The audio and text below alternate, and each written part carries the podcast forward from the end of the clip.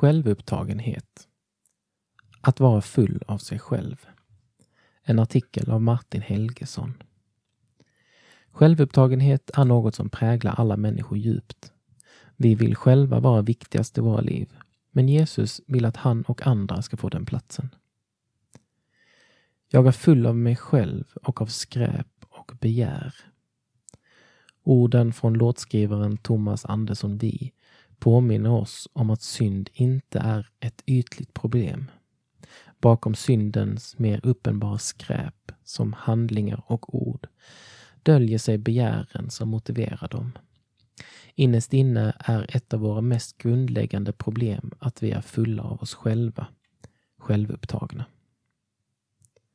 Vad är självupptagenhet? Självupptagenheten är svår att se. Den kan visa sig som egoism och stolthet, men också i ett negativt fokus på sig själv utifrån självförakt. Den motiverar inte bara onda handlingar, utan också goda och inte sällan religiösa handlingar.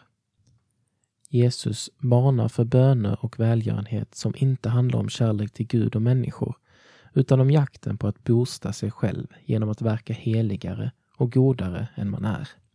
Matteus 6. Berättelsen om syndafallet hjälper oss att förstå självupptagenheten. Människan skapades med värdighet och betydelse för att likna Gud själv.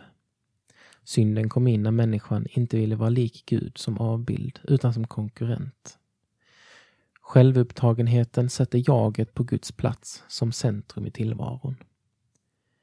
Kanske är det svårare än någonsin i en tid som pratar så mycket om frihet och självkänsla att veta var gränsen går mellan sunt självförtroende och självupptagenhet.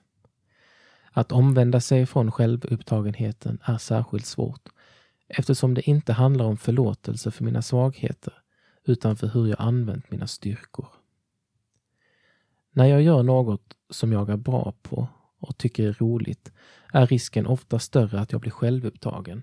Antingen därför att jag glömmer bort andra eller för att jag försöker framhäva mig själv.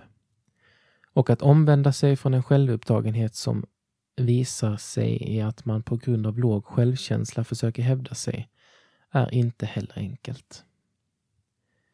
Från mig till Gud och andra. Vi ska inte tro att målet är att förminska eller utplåna sig själv. Målet handlar inte om mig själv alls, utan om Gud och andra. Att leva med dem i en kärleksfull gemenskap och att använda mina styrkor till att bygga upp andra istället för att utnyttja dem för att bygga mig själv. Paulus ger oss en vacker bild av sådan kärlek i Korintierbrevet 13. Men vägen dit är omöjlig utan Jesus, vilket Paulus själv visste.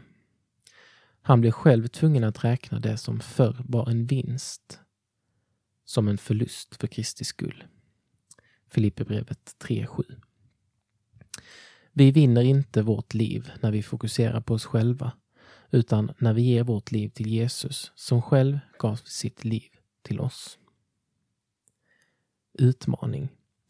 Gör något för någon annan idag utan att förvänta dig beröm.